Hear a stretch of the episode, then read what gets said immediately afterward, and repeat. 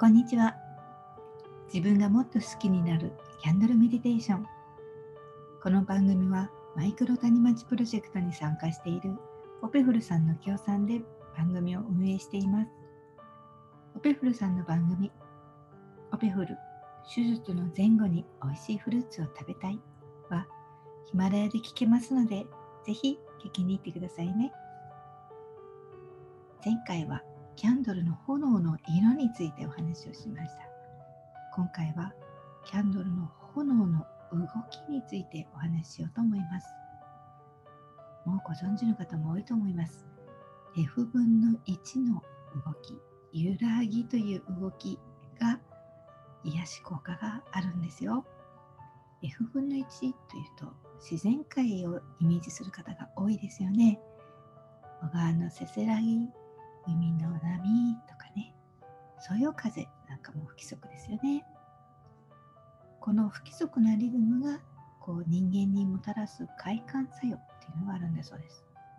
他にも雨跡だとか心臓の音なんていうのもそうですね。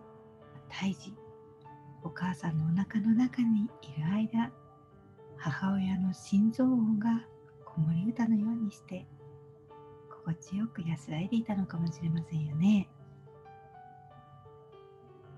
揺らぎとは規則正しいリズムの中に予測できない変化が起こることを言います。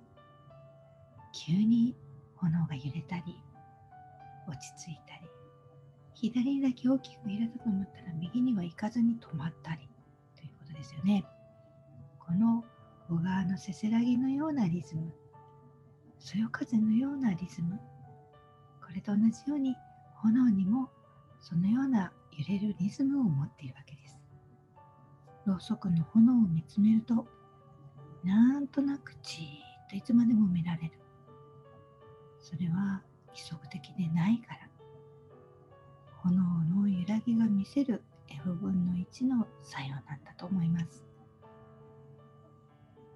さらに、ろうそくの火を見ていると脳内にベータエンドロフィンなどのね、ホルモンを分泌させて快感作用をもたらしてくれるんだそうですよ。